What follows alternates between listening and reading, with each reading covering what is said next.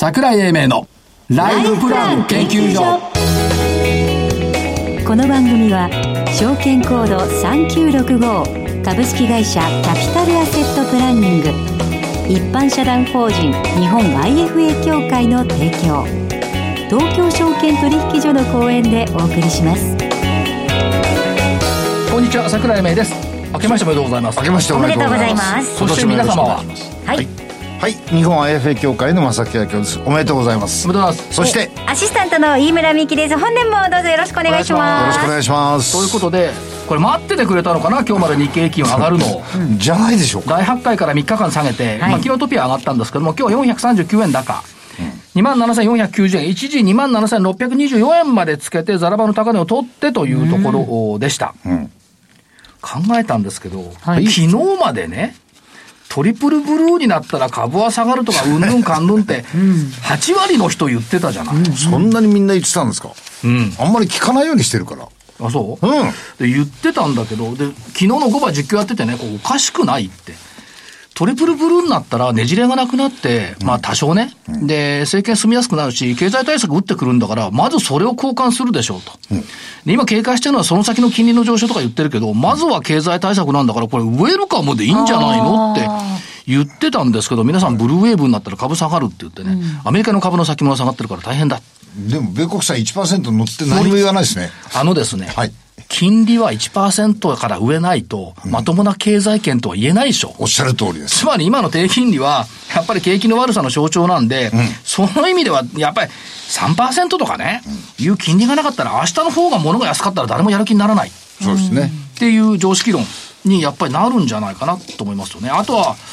しかし、トランプ大統領支持派ってすごいね。すごいね議会？うん。えー何がすごいって、ふっと浮かんだのはね、正木さんにはご理解いただけると思いますが、はい。いちご白書をもう一度だった。ああそ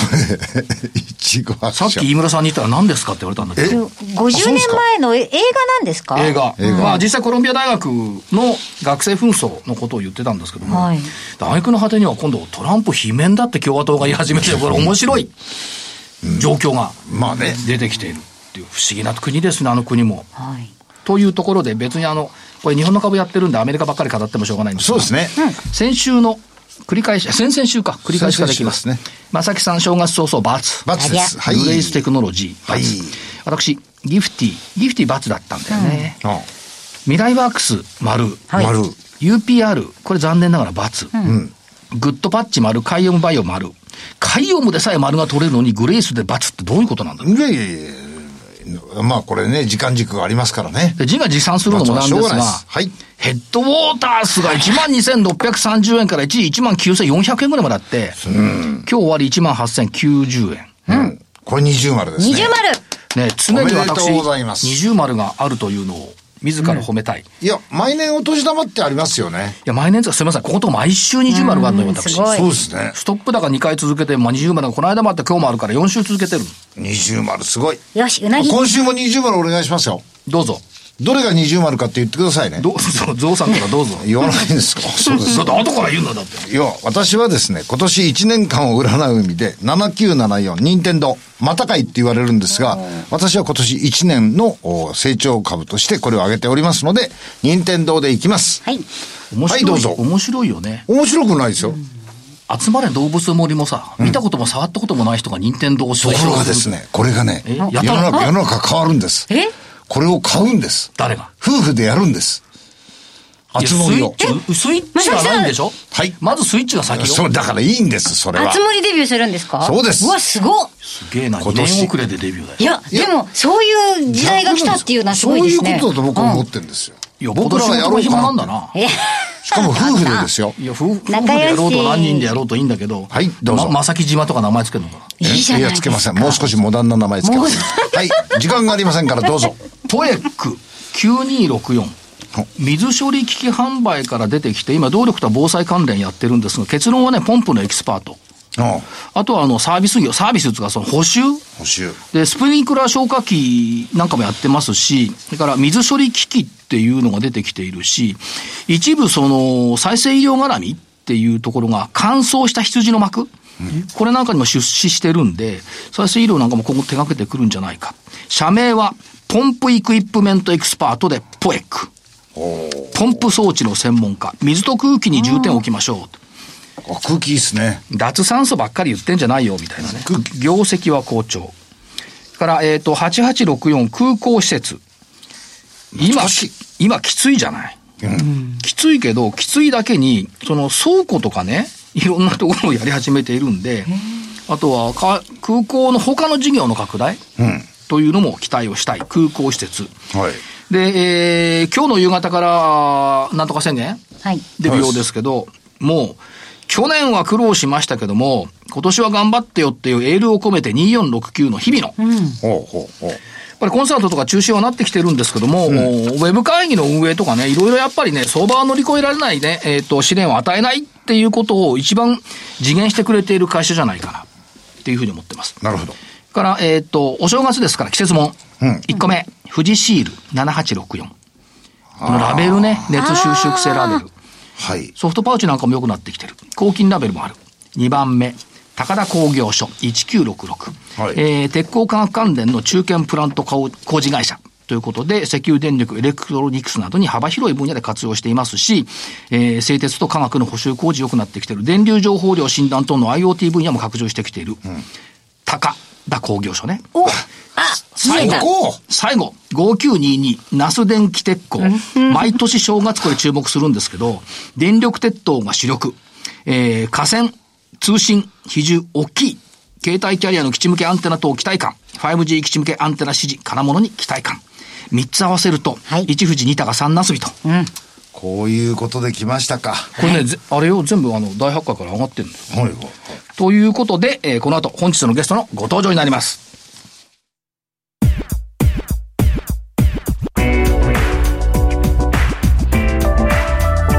桜井英明のライフプラン研究所。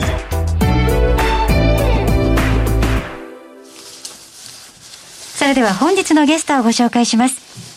キャピタルアセットプランニング代表取締役社長北山正一さんにお越しいただきました。北山さんよろしくお願いします。はい、よろしくお願いします。おめでとうございます。あありがとうございます。もう一つおめでとうございます。はい、ありがとうございます。新年っていうのと、もう一つえっと昨年末、もう12月23日でしたっけ、はい東証一部指定ということで、東証一部に来られましたということで、おめでとうございます。はい。えー、キャピタルアセットプランニング代表取締役の北山正一でございます。えー、1990年に私も設立いたしまして、はい去年がちょうど設立30周年でございまして、えー、年末12月23日に東証一部に、えー、指定となりまして、あの、ありがとうございます。あの、えー、設立当初からファイナンシャルテクノロジーとインフォメーションテクノロジーの統合、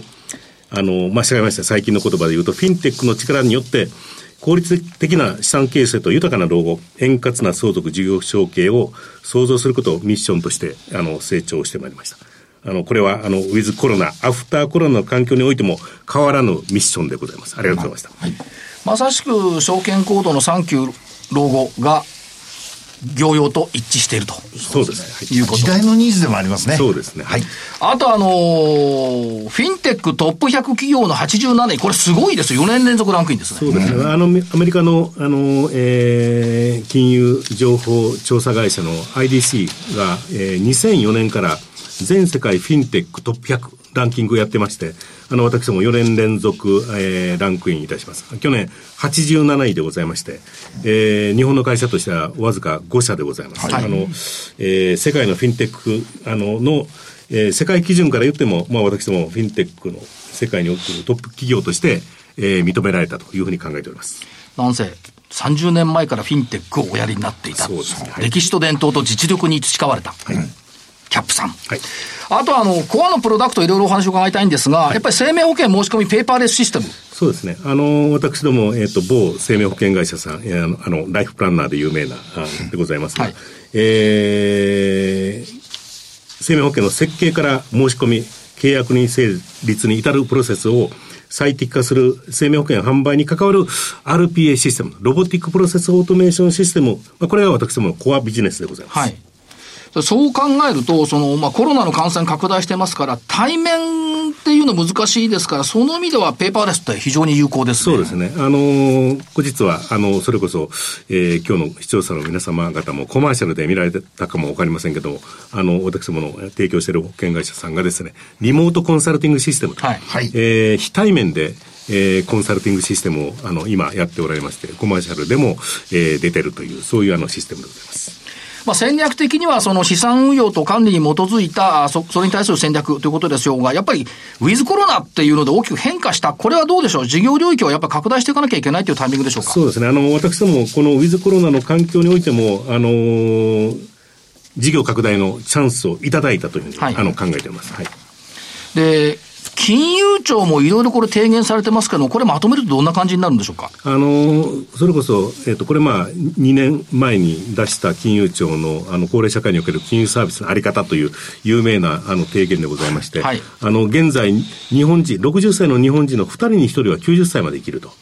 えー、かつ、2035年にはですね、えー、60歳以上の、えー、人口の30%は認知症になると。はい、ということは、こう、今、えー、有価証券を持ってる15%の方はですね、認知症の高齢者が保有するという、そういうまあ統計も出てましてですね、はい、これも非常に大きな問題でございます。ね、えー、さらにあの、世界分散投資で運用してですね、えー、退職後もですね、運用しながら取り崩すと。まあ、これが非常に重要なポイントであるというふうに言ってまして、で、収入支出、資金枯渇年齢を見える化すると、こういうサービスが必要であるというふうに、まあ、金融庁さんはこう言っておられてですね、えー、で、この見える化するサービスを、まあ、テレビ画面で、を活用したオンラインで説明しないといけないというふうにこう言ってると。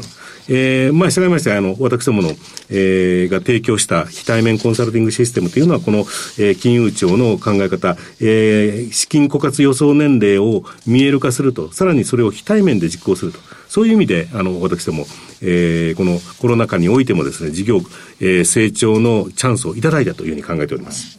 あとは、あれですね、中小企業さんなんかは、その会社の売却っていうニーズも結構ありますが、その辺でも必要になってきますね。そうですね。あの、それこそ会社の売却をしようとしたときにですね、えー、それこそ明日からは、えー、役員報酬がなくなりますと。えー、ということは、えー、自社株を売却して、例えば2億円の資金を手にしたと。この2億円の資金で自分が死ぬまで豊かな老後を送れるのかと。うん、えー、さらには、えー、自分が死んだ後ですね、あの、奥様も豊かな老後を送れるのか。もうそういうところが非常に、えー、心配になるわけでございます。はい、それはまあ私どものシステム、えー、リタイメントシステム、えー、ゴールベースプランニングシステムでですね、えー、将来の、えー、資金枯渇年齢、まあ資金枯渇しないということを見える化すると、えええー、というのがまあ私どもの、えー、今考えているシステムでございますね。まあ先ほどもありました、そこにコロナが加わってきてますんで、非接触、非対面、リモートでデジタルヒューマンタッチと。そうです。これができないといけないっていうことですね。そうですね。あの、まあ、まあこういうのを最近、流行りの言葉で言うと、ハイブリッド型フィンテックと言ってまして、はいはい、あの、非対面でありながらですね、えー、でもやっぱり、あの、アドバイザーの、えー、コンサルティングがないといけないよと。えー、ということは遠隔からですね、あの、えー、アドバイザーがコンサルティングできると。えー、もちろん、えー、テクノロジーを持ちながら、まあそういう意味で、これアメリカで今非常に流行っているハイブリッド型フィンテック。はい、まあそのテクノロジーを提供するのが私どもの会社、えー、でございます。そして2021年、えー、キャップさんの成長戦略、大きく分けると3つとなってますが、はい、えっ、と、1つ目が非対面コンサルティングシステムプロジェクト自宅に継続強化。はい、2つ目が指導した人生100年時代対応プロジェクトのダッシュ。はい、3番目、大相続時代に対応したキャップシステムの提供とありますが、まずは、その非対面コンサルティングシステムの開発の継続強化とあります。そうですね。これあの、えっと、今、えー、先ほど申し上げました、あの、某生命保険会社さんがですね、えー、非対面でリモートコンサルティングをこうやっておられると。はい、おそらくこの、えー、リモートで、えっ、ー、と、コンサルティングしながら金融商品、保険商品を売るというのが、これからの時代のニューノーマルになるだろうと。はい、えー、それこそ今、今、それこそ、ズームで、えー、いろんなコンサルティング、あの、えー、コミュニケーションを取るというのが流行ってるわけでございますけれども、はいはい、あの、それこそネットだけでですね、生命保険とか、えー、金融商品売ろうとすると、なかなか大型の契約とか、複雑な、えー、生命保険の契約を、えー、お客様が契約しようとすると、やっぱり心配ですよと。うん、でそれをアドバイザーがですね、いや、こうこうこういう理由でお客様にはやっぱりぴったりですよねというアドバイスがあればですね、安心して買えると。はい。したがってやっぱり生命保険あのでですね、大型の契約、複雑な契約を契約しようとするとですね、えー、アドバイザーの、えー、非対面でではありますけども、顔を見ながらの、えー、コンサルティングというのがこう重要であるわけです。これ社長、社長のところのシステムを使うと、はい、全部ワンパッケージの中に入ってるってことですか？あの、えー、もちろんこれ、対面であの、非対面でやろうとすると、まあ今流行りのズームを使ったらええやないのということですけども、あの、私どもが提供したいシステムは、ブラウザーだけあれば、はい、その、えー、それこそズームとかですね、そういうあのアプリをダウンロードすることなく、えー、ブラウザーだけでお客様と、あの、えー、アドバイザーの顔をこう見ながらですね、うん、えー、コンサルティングセールスできる。まあ、これが一つの大きな特徴でございますね。すねまあ、テクノロジーとヒューマンコンサルの融合がニューノーマルの標準。そうですね。これやってみたらですね、それこそ、えー、東京のアドバイザーがですね、例えば岩手県のお客様がいたら、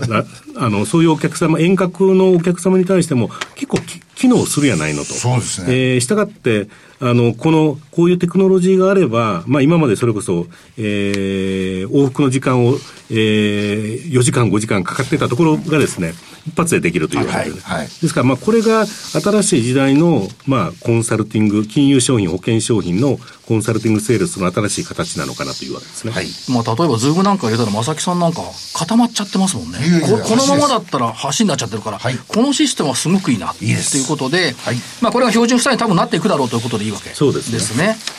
二つ目の戦略は、えっ、ー、と、どうなんでしょう。やっぱりその、これまあ、指導した人生100年時代対応プロジェクト。そうですね。あの、それこそコロナが収まっても収まらなくてもですね、もともと日本あの日本でのもう人生100年時代、えー、がこう、あの、もう目の前に迫ってたわけであってですね、そのプロジェクトが今、えー、始まろうとしてるわけでございます。あの、生命保険会社もさんもですね、2週間ぐらい前に、貯蓄型の生命保険商品を出すというふうにこう言ってたわけですけども、おそらくこれからは、いわゆる変額、えー、保険とか、はい。えー、変額個人年金保険なんか新しい商品もこう出てくるわけでございまして、まあ、そういうその運用型の保険商品というのが投入されるとですね、まあ、私どものコアビジネスである、まあ、いわゆる、えー、この申し込みペーパーシステムをですね、うん、さらに、えー、新商品対応しながらですね、拡張することがこう予想されると。まあ、従いまして、あの、それこそ新興事業年度の受託金額も増えてくるだろうというふうに考えております。まあ、資産寿命とか資産枯渇年齢を見える化するアプリの提供、そして使用か、使用量の課金を実行すると。そうですね。あの、私ども、あの、ライフスイートという、えー、スマホでですね、はい、自分の、えー、資金枯渇年齢、まあ、何歳になったら、えー、この、えー、ライフイベントを前提にすると何歳まで資金が、えー、持つかと。えー、資金枯渇年齢を見える化するシステム。まあ、これが、えー、一番簡単なものがですね、スマホアプリのライフスイートでございまして、はい、これを提供しながらですね、いや、さらに、えー、もうちょっと複雑な、あの、ライフプラン、えー、ライフイベントの、えー、達成可能性を、えー、シミュレーションすると。まあ、これがあの、ゴールベースプランニングでございまして、はい、このあたりのシステムが、えー、もうコロナが収まっても収まらなくても、うん、えー、人生100年時代には必要なものというので、まあ、私ども、これをまあ提供、ますます提供していこうというふうに考えております。はい、まあ、家計簿アプリとの連携とかも踏まえて自由にシミュレーションできるということで、でライフスイートは飯村さんも親しくしている、はい、やらせていただきまして、やっぱり見える化すると全然実体感が違いますので、そうですね。はい。あの、それこそゲーム感覚で、うん、えっ、と、自分の人生を、えっ、ー、と、シミュレーションすると、はい、えー、ゲーミフィケーションといいますか、まあ、これから、あの、こういうまあ、えー、スタイルがですね、それこそ、えー、ライフプランニングのニューノーマルだろうというふうに思ってます。皆さんは最先端を走ってる。はい。よかったですね。はい、嬉しいです。さんのおかげですよ。いや、でも聞いてるリスナーの皆さんもね、うん、あの、最先端いけますので、ぜひ、あの、ホームページの方へお越しください。はい。ありがとうございます。そして、あの、今、アメリカで非常に流行っている、今、お言葉出ました、ゴールベースプランニング。これの実行の方向ということで、えー、これ、去年、リリースも出されてますね。そうですね。去年の8月にリリースいたしまして、はい、あの、えー、ゴールベースプランニングのシステムなんですが、私ども名前をですね、えー、デザイン・ヨア・ゴールという、はい、えー、というシステムあの、去年の8月にリリースいたしまして、これ今、えー、それこそ、あの、複数の金融機関さんに、えー、提供しながら IFA さんにも提供している、はい、そういう、まあ、えー、システムでございます。まあ、これが今、アメリカでも流行ってますし、日本はアメリカのことは大体入ってきますから、日本でもこれから主力になっていくということで、はい、えー、まあ、IFA さん含めて、金融商会商品仲介業まで含めて、こういったものを使い始めているということですね。あのー、えー、それこそ、えー、人生にはですね、複数の投資目標があると。例えば退職した後ですね、えー、退職して60歳から90歳までの30年間、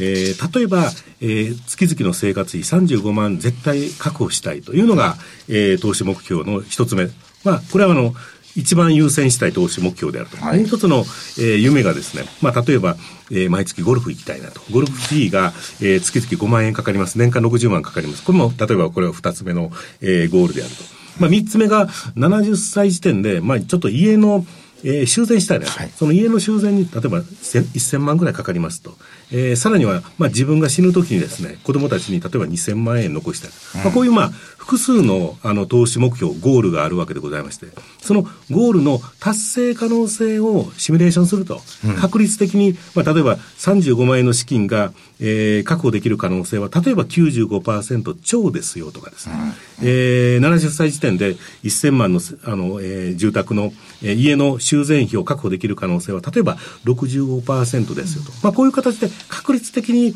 えー、シミュレーションして分かりやすく、えー、お客様に、えー、予想していただくと。これがあの、ゴールベースプランニングでございまして、今、アメリカのファイナンシャルプランニングといえば、このゴールベースプランニングでございます。はい、そして3つ目、大相続時代に対応したシステムの提供というところになってきますけども、やっぱり段階の世代が75歳を超えるっていうことで、相続事業承継、財産承継、資産運用システム需要、一気に拡大ということですね。そうですね。あの、これ今、それこそ、あの、大手金融機関さん、えー、次、まあ、今年の大きなテーマが、えー、事業承継、財産承継、コンサルティングであると。はい。えー、融資先の、えー、会社の中小企業の社長がですね、まあ、それこそ昭和21年、22年生まれの方がですね、75歳をこう迎えると。ということはもう、そろそろ相続ですよね、とかですね。で、もちろん、事業承継待ったなしという、そういう状況でございまして、まあ、このあたりの、えー、相続の円滑な財産分割。えー、相続税の納税準備、相続税対策を最適化自動化するというのが、まあ、今必要ななのかなと。はいえー、それこそ税理士会計士がですね、鉛筆な舐めながら、えー、計算するとかですね、それこそエクセルで、えー、自分でこう、シミュレーションしながらという時代も終わったと。はい、えー、まあ、こういうまあ、テクノロジーを使いながら、えー、自分の円滑な、えー、財産分割、えー、相続税、納税準備、で、さらには、まあ、例えば、暦年贈与をやったらどどれだけ節税できるかと、そういう、まあ、相続対策の最適化、自動化をするというシステムが今必要であるわけでございますね。はいこれがウェルスマネジメントワークステーション、ね、WMW ということですね。はい。まあ、あの、これによって、あの、えー、ある、えー、中小企業経営者が、えー、持ってる、えー、現預金、有価証券、自社株、不動産、えー、含めてですね、全資産が見える化できると。はい、全資産が見える化するとですね、見えざる負債、相続税未払い金が見える化できるという、まあ、そういうシステムでございます。うん、まあ、あの、これ、アマゾン、AWS の環境から、えー、クラウドコンピューティングで提供しているという、まあ、こういうシステムでございまして、あの、金融商品仲介業者にも使っていただきますし、はい、えー、それこそ大手金融機関さんにも使っていただくと、うん、えー、このクラウドの環境でも使っていただきますし、大手金融機関さん、やっぱり、あの、えー、顧客の情報を、えー、保持したいというところで、いわゆるオンプレミス、はい、えー、イントラネットの環境で、えー、構築したいという、まあそういうあの金融機関さんもありますので、私ども、はい、えー、クラウドの環境でも、えー、オンプレミスの環境でも提供可能でございます。なるほど。そしてまあ、いろいろなツールを提供しながら、やっぱりストックビジネスを拡大していくという方向性をお持ちになってますよね。そうですね。あの、私ども受託、えー、売上がですね、えー、全体の売上高の85%を占めてると。はい。えー、まあ、いわゆるフロービジネスですと。まあ、私どもの課題としてはですね、えー、売上については、えー、ストックビジネスに持っていきたいと。今申し上げました、ウェルスマネジメントワークステーションと、えー、ゴールベースプランニング、 Design Your Goal システムを、えー、使用料課金で提供していくと。ことによってですね、えー、使用料課金、えー、ストックビジネス、ストック収入を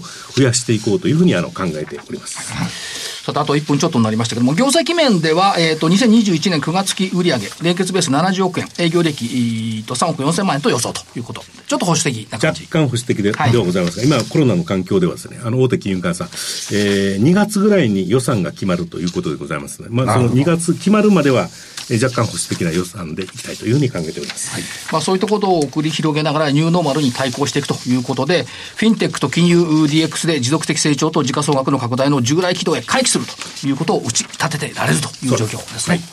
北山社長から投資家さんたくさんおら聞いておられると思いますんで、一言メッセージ頂戴できると私ども、フィンテックと金融、えー、デジタルトランスフォーメーションによって、えー、まあ、前期は若干減少減益をしたわけでございますが、えー、新興事業年度からですね、持続的成長と時価総額の拡大の、従来の成長軌道に回避したいというふうに考えております。あの、えー、よろしくお,、ね、お願いいたします。ぜひこの先はプレミア市場へも目指していただければというふうに思っております。そうですね。はい。ありがとうございます。はい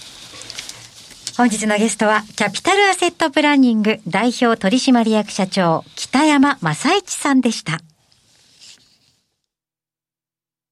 資産運用の目標設定は、人それぞれにより異なります。個々の目標達成のために、独立、中立な立場から、専門性を生かしたアドバイスをするのが、金融商品仲介業 IFA です。一般社団法人日本 IFA 協会は、企業 IR 情報を資産運用に有効活用していただくため、協賛企業のご支援のもと、この番組に協力しております。それではここでお知らせです。株式会社キャピタルアセットプランニングは金融機関に最先端のシステムを提供しております。証券コードは3965、39老後。フィンテックにより日本人の豊かな老後と円滑な相続、事業承継を創造することをミッションとしております。国内42社の生命保険会社のうち2社に1社が当社のシステムを利用し、政府の設計から申し込み、契約締結に至る政府販売プロセスをペーパーレスにより実現しております。また、障害資金繰りをスマホで予想するライフプランアプリ、資産家向け相続財産承継システムを開発提供しております。証券コード3965-39老後。キャピタルアセットプランニングは、フィンテックによって人生100年時代の豊かな老後を実現いたします。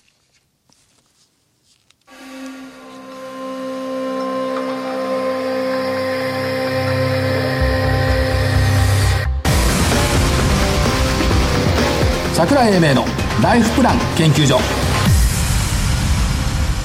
この番組は証券コード3965株式会社キャピタルアセットプランニング一般社団法人日本 IFA 協会の提供東京証券取引所の講演でお送りしました。なお、この番組は投資その他の行動を勧誘するものではありません。投資にかかる最終決定はご自身の判断で行っていただきますようお願いいたします。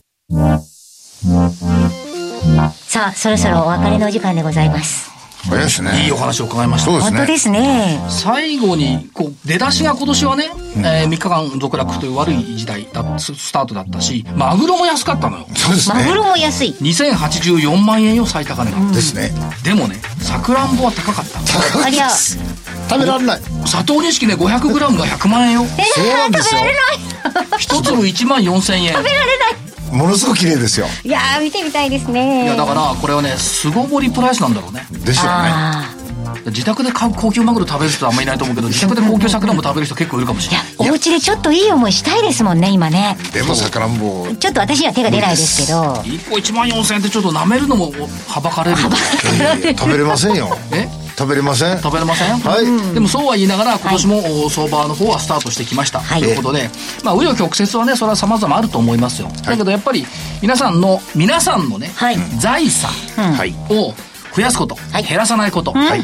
ということで、えー、いろいろツールを使いながら、うん、今後に備えて正木さんみたくね100まで生きるとしてるんだから、はい、えー、ね、はい、いい。です認知症にならないように頑張ってください、頑張ります。ということで、えーまあ、今年もお元気で、ね、とにかくね。デザインはゴール使いながら頑張ります。まさに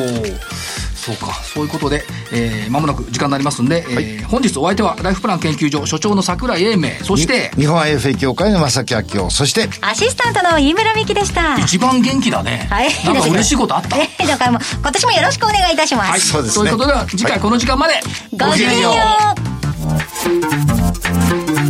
う